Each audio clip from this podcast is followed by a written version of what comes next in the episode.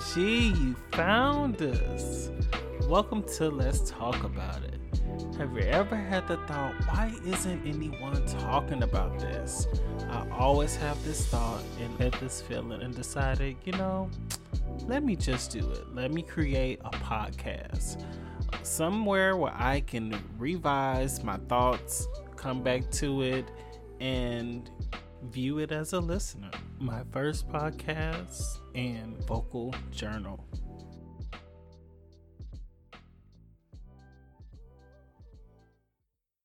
Welcome, welcome, welcome. I am your host, Tay Roseman. And if you like this information, please be sure to follow, like, share with your friends, your family, and listen to these beautiful gems. I think I think they'll appreciate you. so today's topic and the title of this podcast is F Your Dreams. Who asked you? I'm sure, I'm sure most of you all have experienced this where you have, you know, shared a dream that you had and, you know, you were super passionate about it and the person wasn't receptive. And they were like, oh, you know, you have to be more realistic or, you know, that's far fetched. That can't happen. And, you know, the, the naysayers. We always have the naysayers. And the reason why naysayers have so much to say is because they are afraid. They are afraid. They are either insecure. They are trying to perpetuate their views and thoughts off onto you because they don't feel like they have the ability to do it themselves. I'm sure you experienced it.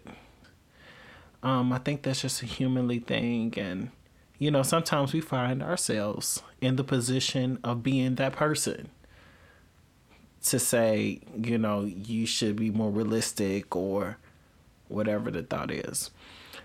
And I come to the realization from listening to different podcasts and stuff like that that we have more control over all of it from the dreams to our lives to the relationships that we are in and out of. We are in control of it.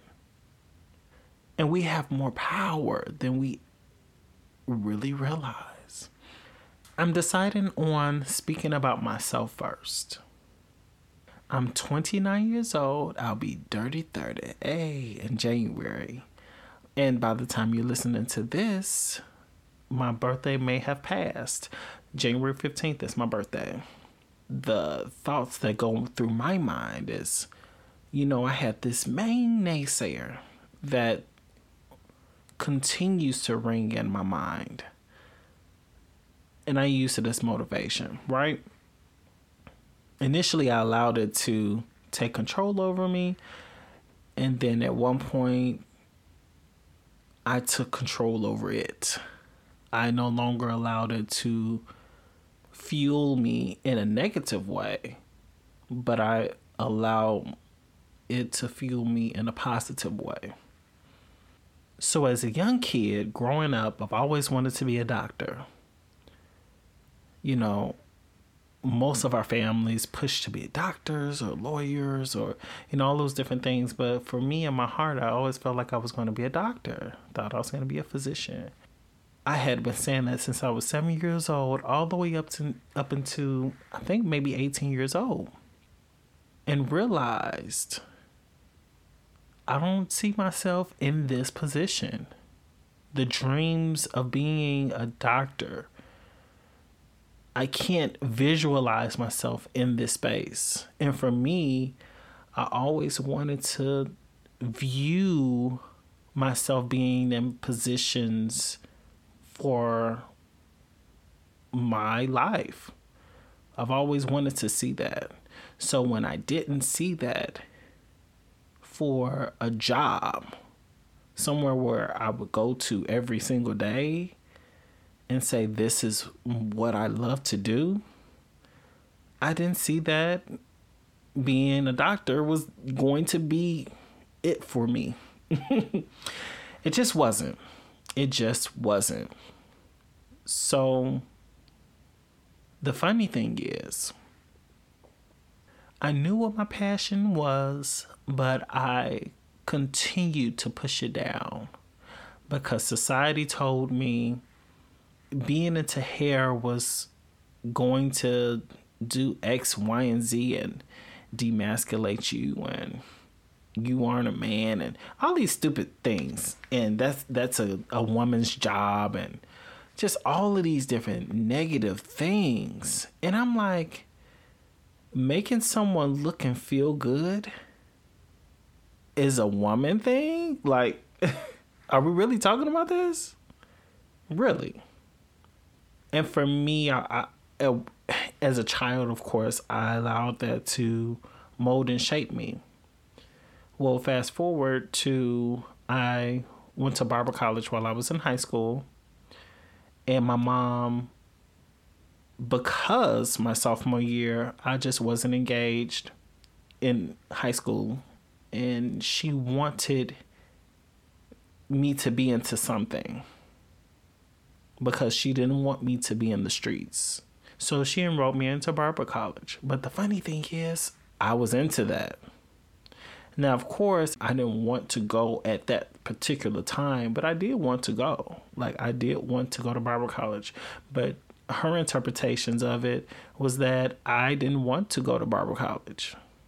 That was the best thing I could have ever done. I mean, and and that's what I wanted to do. The timing just didn't mesh the way I wanted it to, because I wanted to, you know, enjoy my best life during the summertime, you know, not go to school. However, that changed my trajectory and my views and all of those things. And realize that I love this more than I thought I did. And then having the ability to learn anatomy and physiology and stuff, and you get to balance you know, the medical standpoint and the beauty standpoint, and it comes together like this, oh man, talking about being in heaven. However, in the back of my mind, I still wanted to do hair.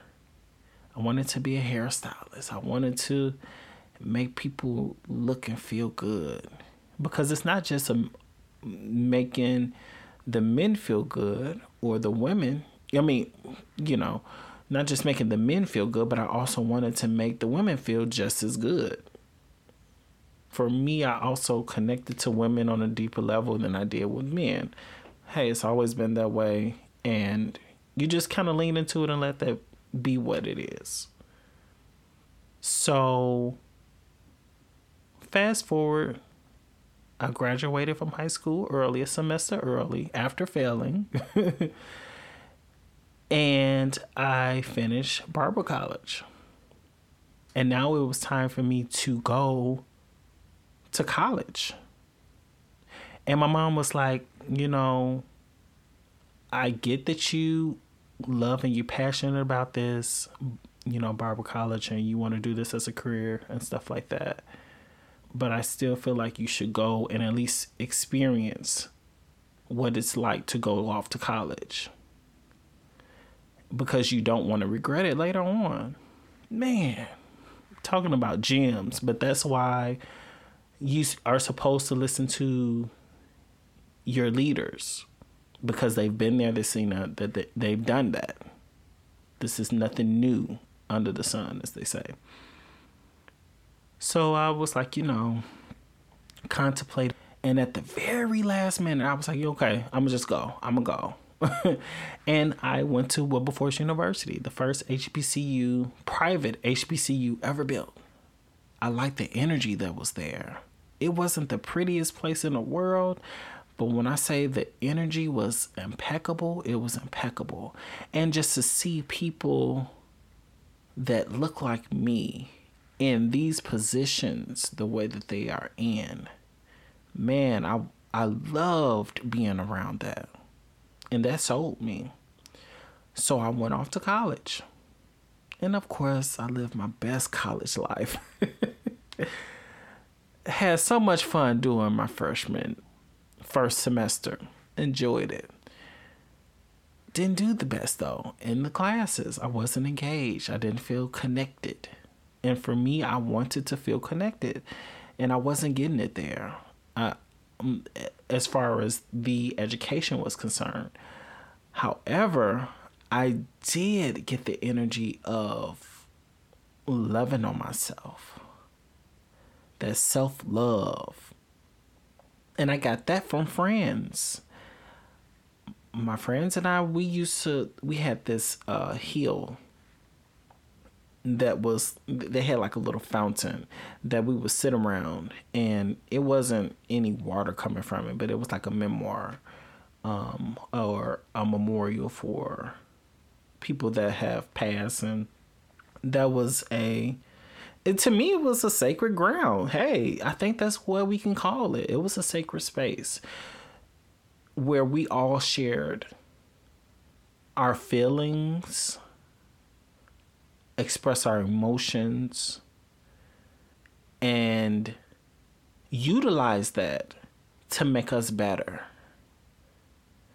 When I say we used to cry and hug each other and hold each other, love on each other, and all of that, oh my goodness, the energy was just impeccable because we were only like, what, 18 years old?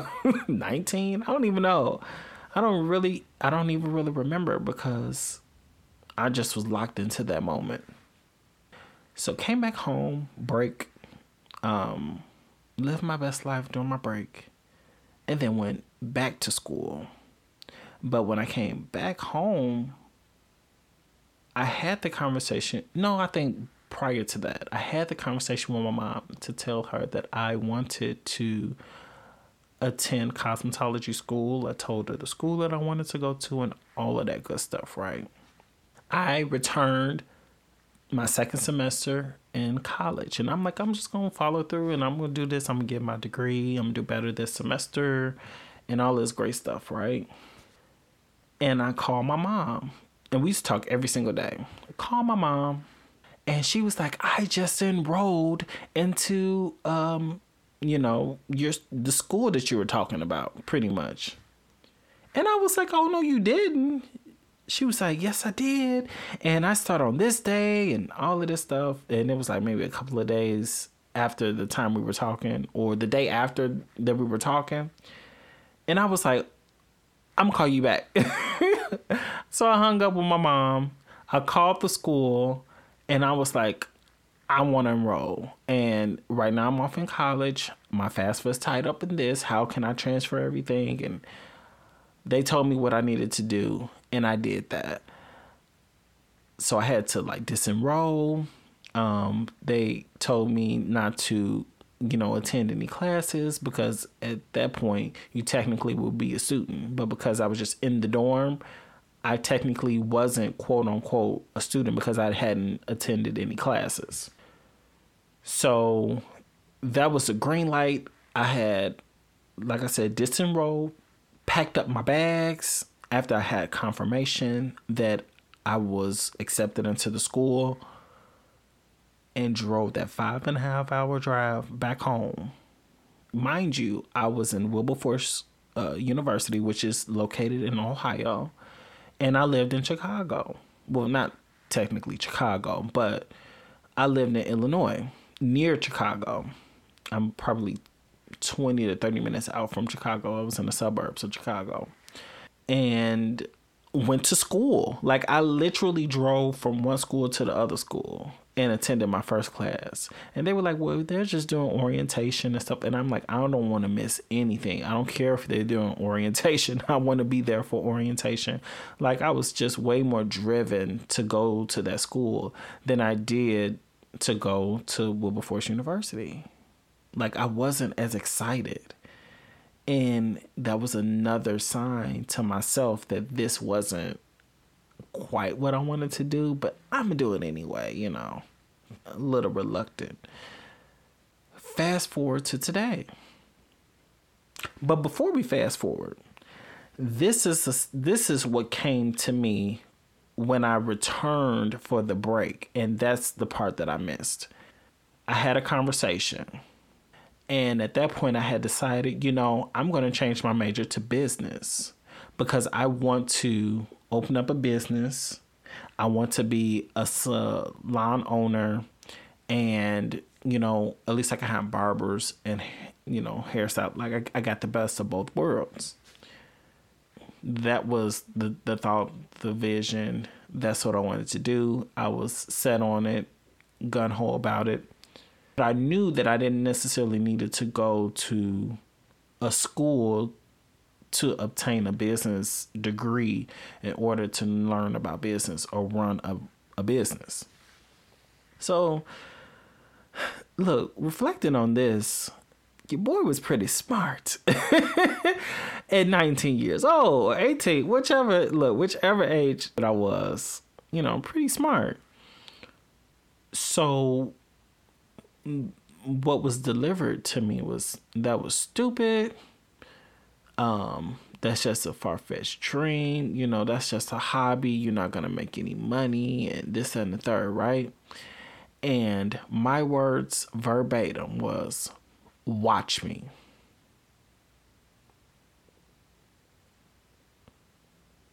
Look, uncomfortable pause, huh? But that's what I said. I said, watch me, and just looked at them. And I hope they still watching. Cause fast forward 10 years, you know, later, I did just that.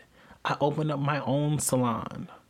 I have a salon spa located in Homewood, Illinois. If you are familiar, the space is called A Place of Zen, located 18360 Governors Highway, Homewood, Illinois. Opened that up January 18th, 2022. And it's almost a year. And maybe by the time you hear it, hear this, it would, you know, be a year. But had I listened to what the naysayer said, I would have had a completely different life. And I'm happy. I'm happy. Uh, I'm married to my husband. You know, we built a house the same time. We got married, built a house, and built a salon all in the same year during 2020 where we had the craziest time of of life period. It, it it was just a whirlwind. 2020 was. But for me i say that that was a rebirth for everybody. It was the option to have a rebirth. So don't allow people to dictate your dreams. You are in control of that. Period. Period, period, period. Whatever you put your mind to, write that thing down. Be specific about the things that you want because that's what I did all the time. I was super specific and I, I was very intentional about the things that I say and how I said it. And not only that, I had created vision boards. On my vision boards, I was specific about the things that I wanted. And the introduction of vision boards was while I was in cosmetology school. Like it was setting the tone of what my life was going to be like then. And I've implemented it in my life today. So all I can do is give my viewpoint of it, of course. But I just want to encourage you I want to encourage you that you too can do this. You can do anything you put your mind to. And we get, we have to stop allowing people to say what we're going to do for our lives. Period.